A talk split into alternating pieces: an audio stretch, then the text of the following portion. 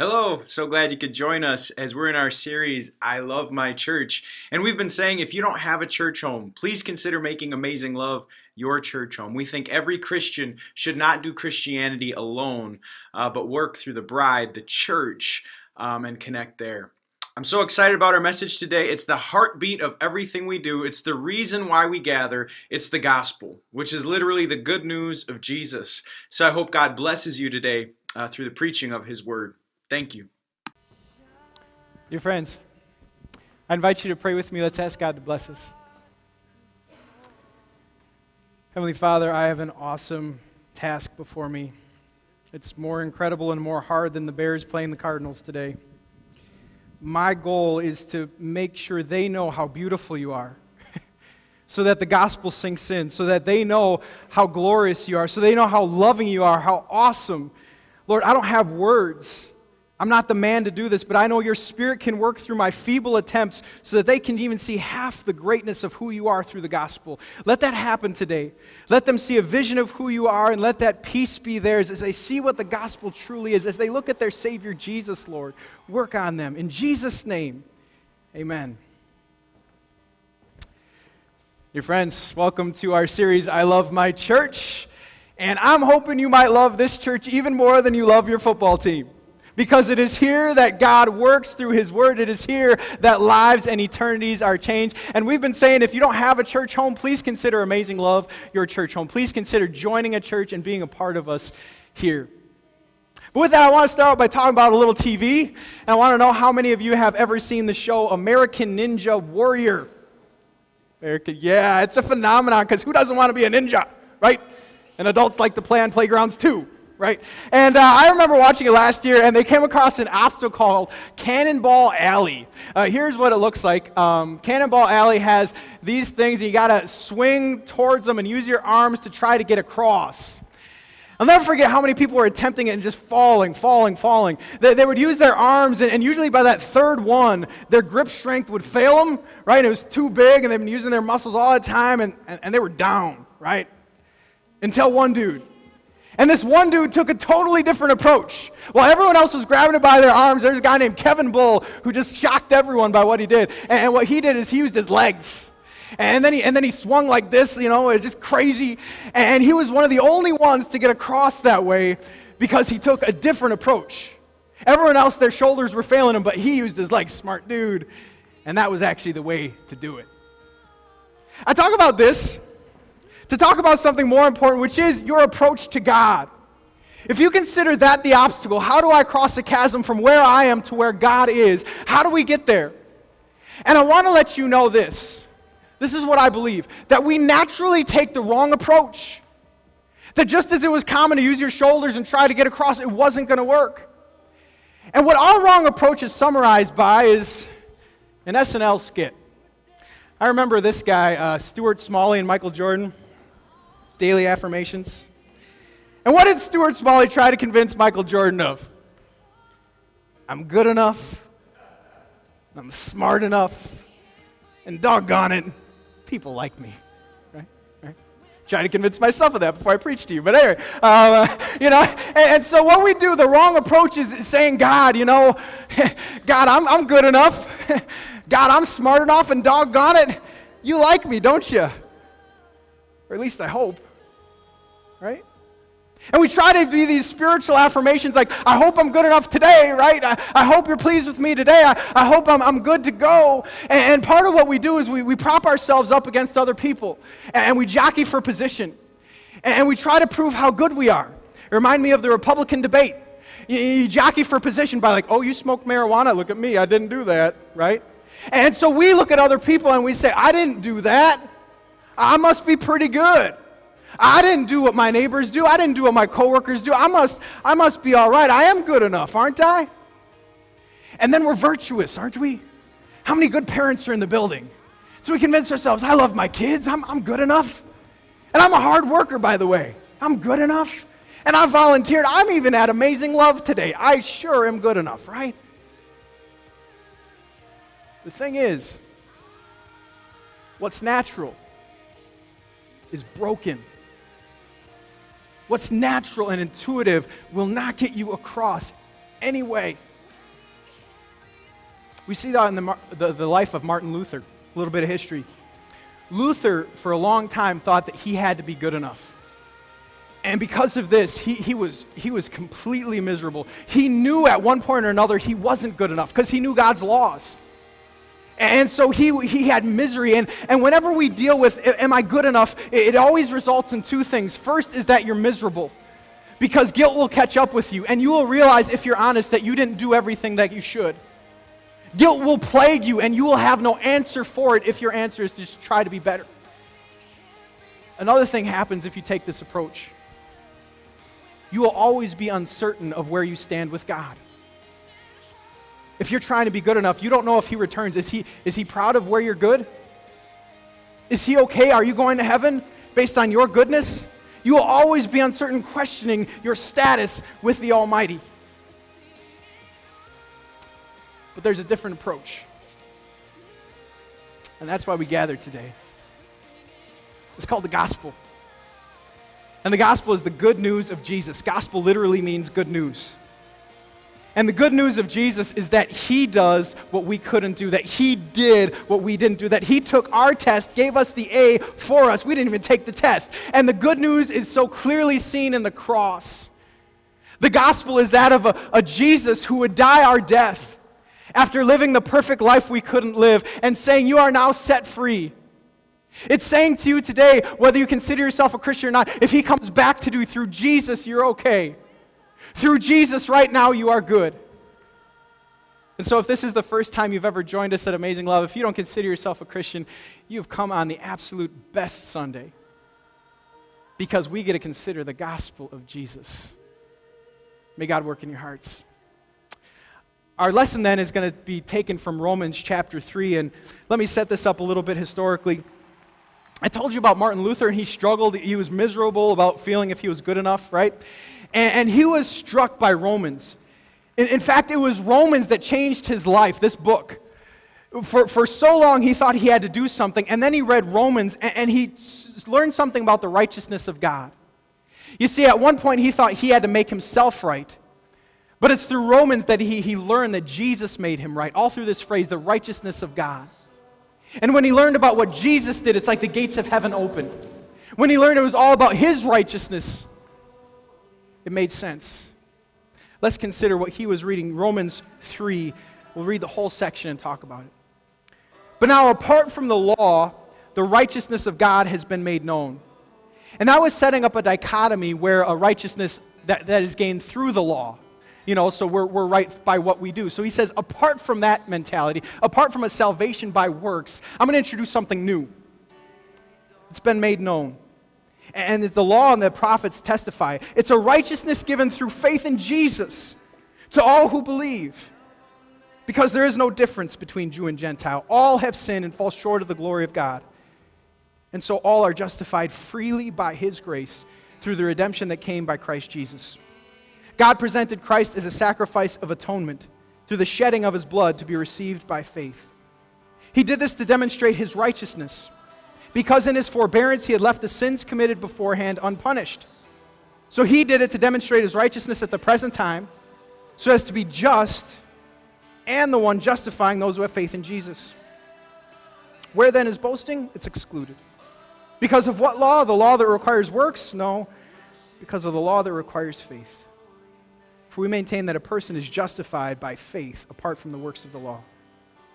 Or is God the God of the Jews only? Is he not the God of the Gentiles too? Yes, of the Gentiles too. Since there is only one God who will justify the circumcised by faith and the uncircumcised through the same faith. Do we then nullify the law by this faith? Not at all. Rather, we uphold the law. This is the word. If you're getting lost with me, don't worry. We're going to pause and explain these meaty, meaty words. And may God so work through this in your heart. Sometimes it's laughable to see how people blunder. And uh, a laughable story came out of Elgin, Illinois this past week. Uh, a maintenance crew was going to fertilize the football field in Elgin. Uh, they're at St. Edward's High School. But instead of using fertilizer, do you know what they used instead? Anyone hear this? Weed killer. Yeah, that is not going to help your grass. I have a picture for you of what it looked like. Um, there it is. And can you imagine that team? Like, I wonder why it's not green and why is it all dying, right? And I, I heard that it costs $200,000 of sod to actually fix that. 200, that's a big blunder, isn't it? That's crazy. Hate to be that person. Can you imagine the shock and horror? Ah, right? I saw another person's blunder this past week. You, you, know when you go to baseball games and it's common to have fireworks when a home run goes? You know, the home team, you know, hit, hit a home fireworks. Well, it was in Cleveland, and the opposing team hit a, hit a home run, and fireworks went off. so uh, maybe a secret fan of the Royals. I don't know. But anyway, uh, I don't think he was a fan, though, because look at, look at this was his reaction. And everyone was on him, like, oh my goodness. Right. Feel bad. You ever blunder? I bring that up. You ever have something that is just so embarrassing? I remember I was in high school. and You're always uh, conscientious in high school. And I was going for pep band. I was going to play tuba. And I'm running across the gym and I'm going to jump up on the stage. But as I jump up, I don't jump high enough and I just biff it. And everyone sees, right? You know, and I'm already geeky because I'm in band, but now I'm, now I'm biffed out, right? It's just horrible. You ever blunder? Well, I think blunder is a, is a common experience. And what is common to us um, in, a, in a human standpoint is also common spiritually.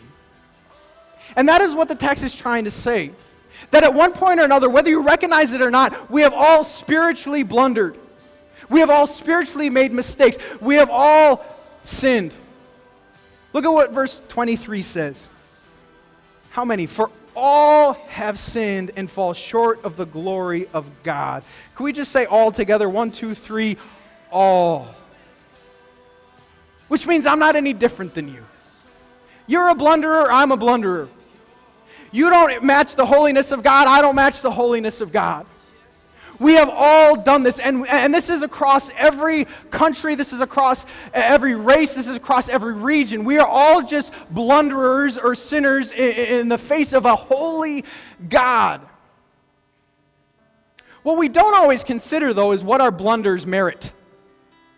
We heard 200,000 for a football field, but when's the last time you considered what your sins actually deserve?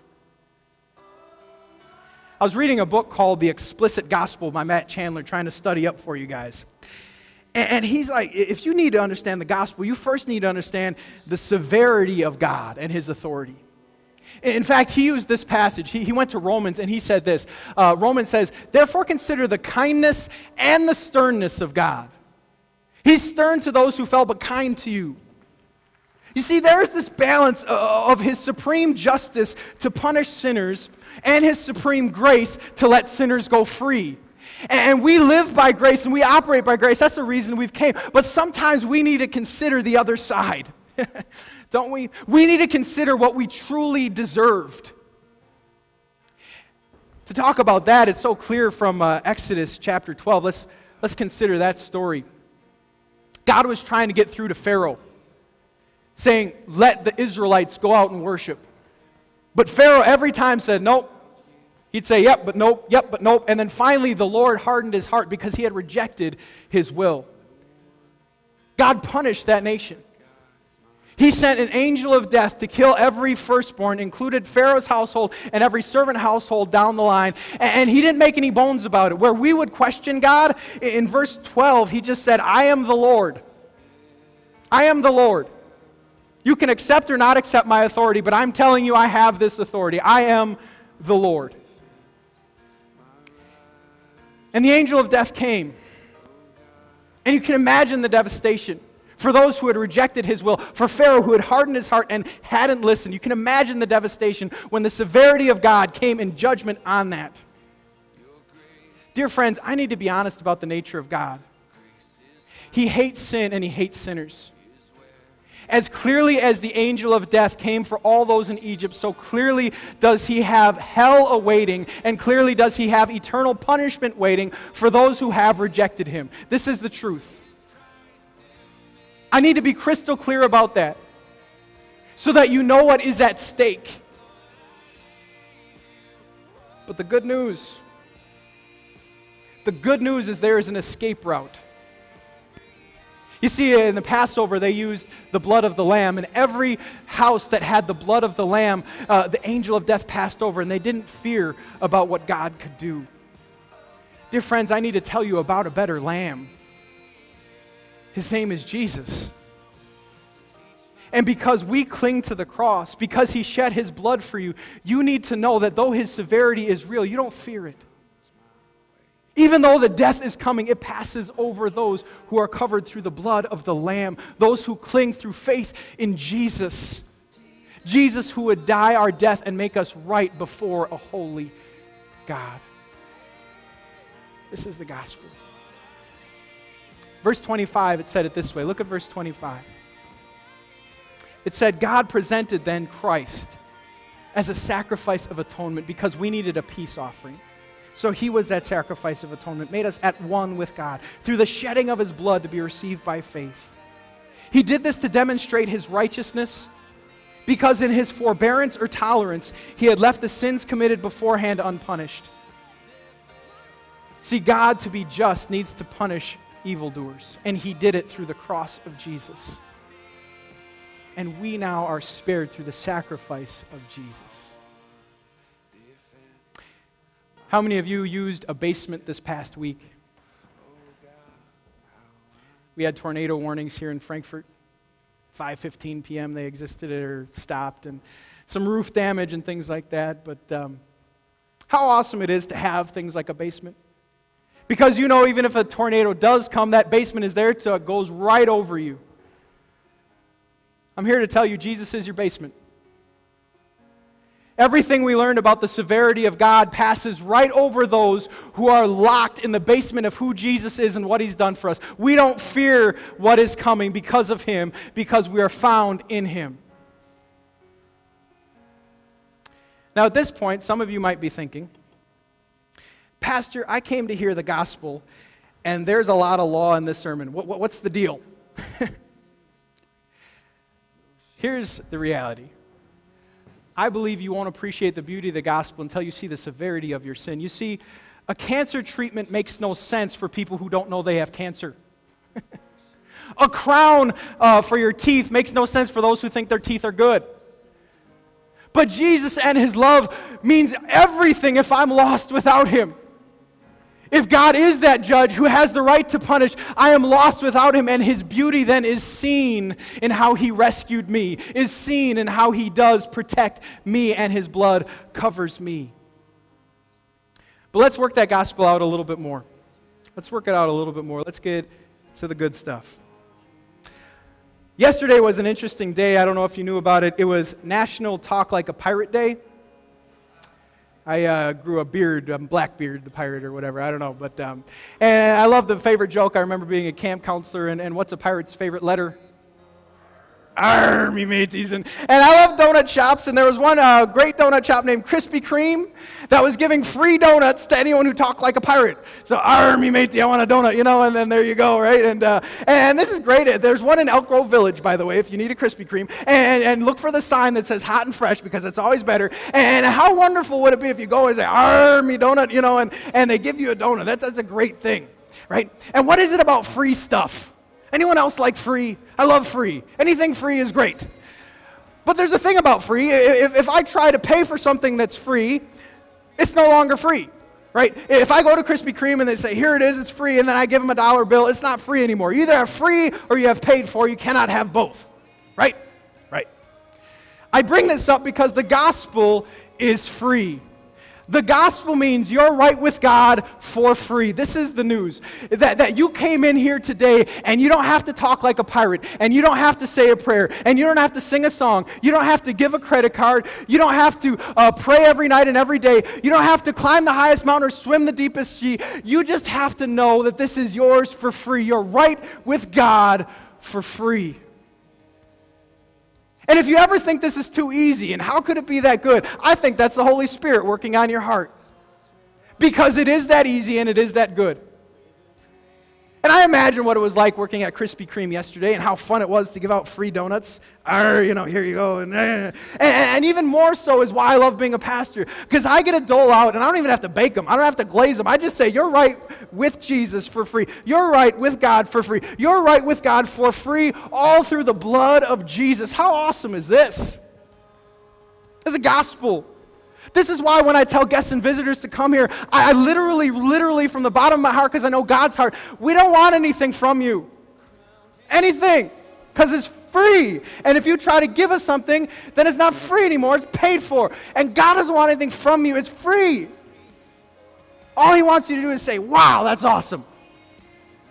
Wow, I love free stuff. That is the heart of the gospel. To know it is absolutely free of charge, and you could not pay for it. That's the only way this works. But if it's truly free, then it correlates with something else. If it's truly free, I can take no credit for it. So look at verse 27.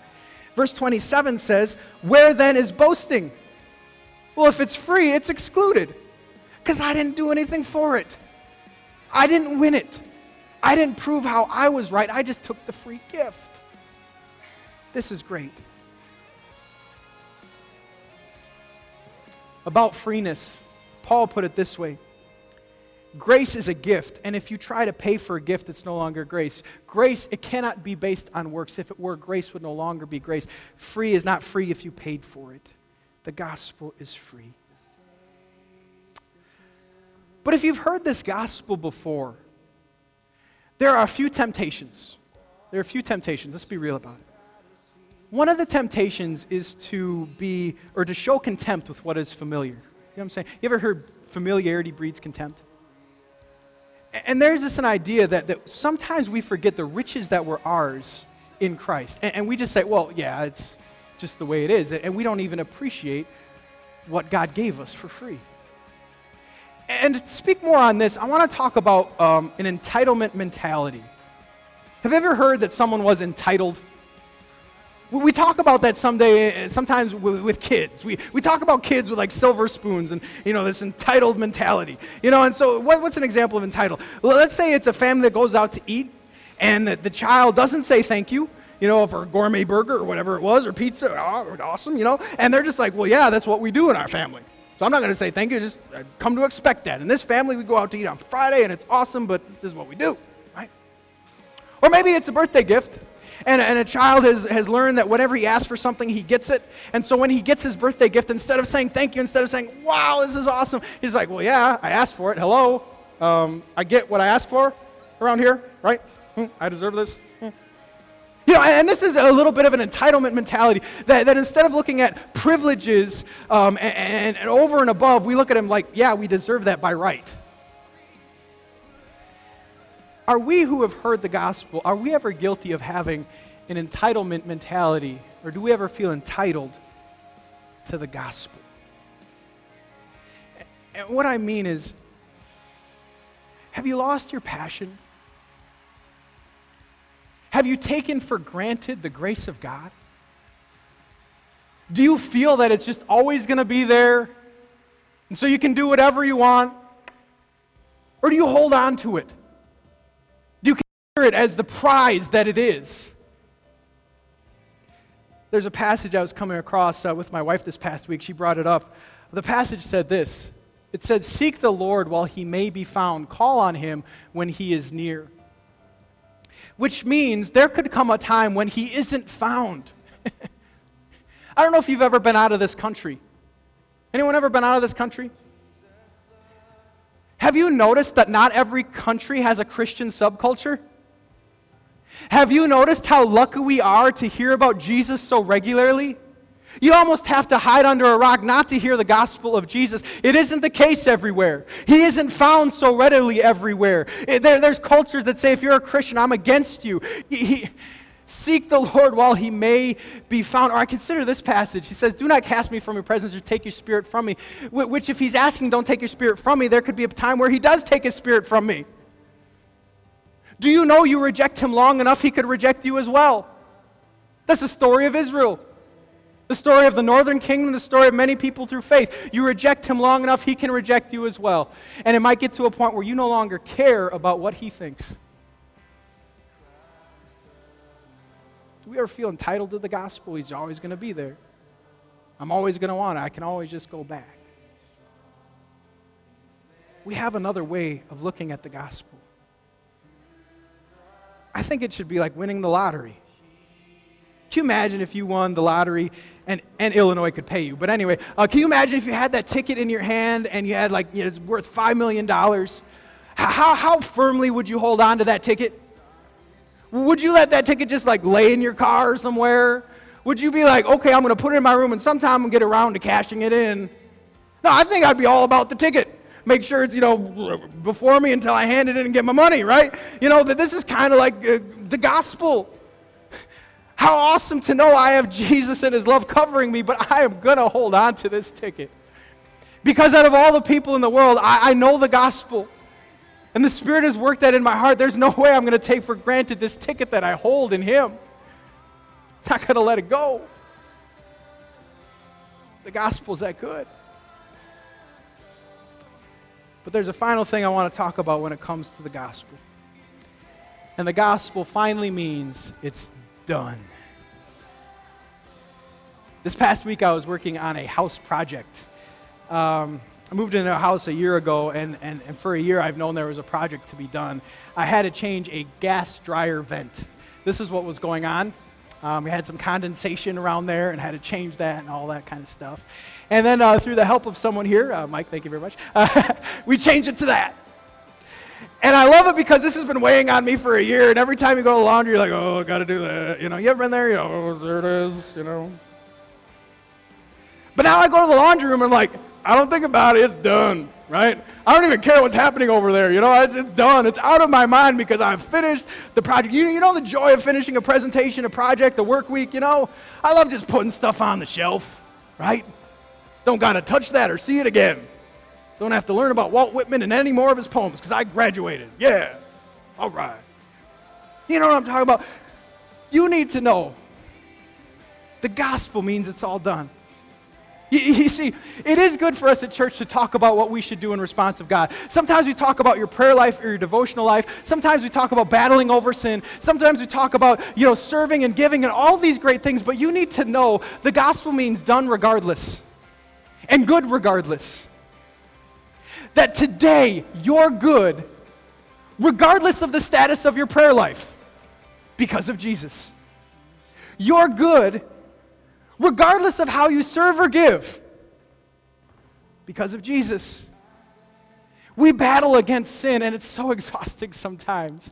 But I love just resting in this knowledge that I'm good. I'm good, regardless if I win that battle, if I lose that battle, or anywhere in between. If you have an addiction, if you have a pet sin, it doesn't matter because the gospel means you're good regardless of your progression, regardless of where you end up, you're good to go because it's done. This is awesome good news. And so I don't want to give you any homework today. Don't, don't think about anything. Just, just know you're good through Jesus and, and, then, and then love him back. Just rest in that. The gospel is a teacher saying, kids, there's no homework for the weekend because Jesus, he did it all for us. How great is he? Rest in that. That you are good regardless of how far you get in your battles, regardless of what you do, regardless of anything that you have done. Jesus made you right with God. This is the good news. Amen. Please stand.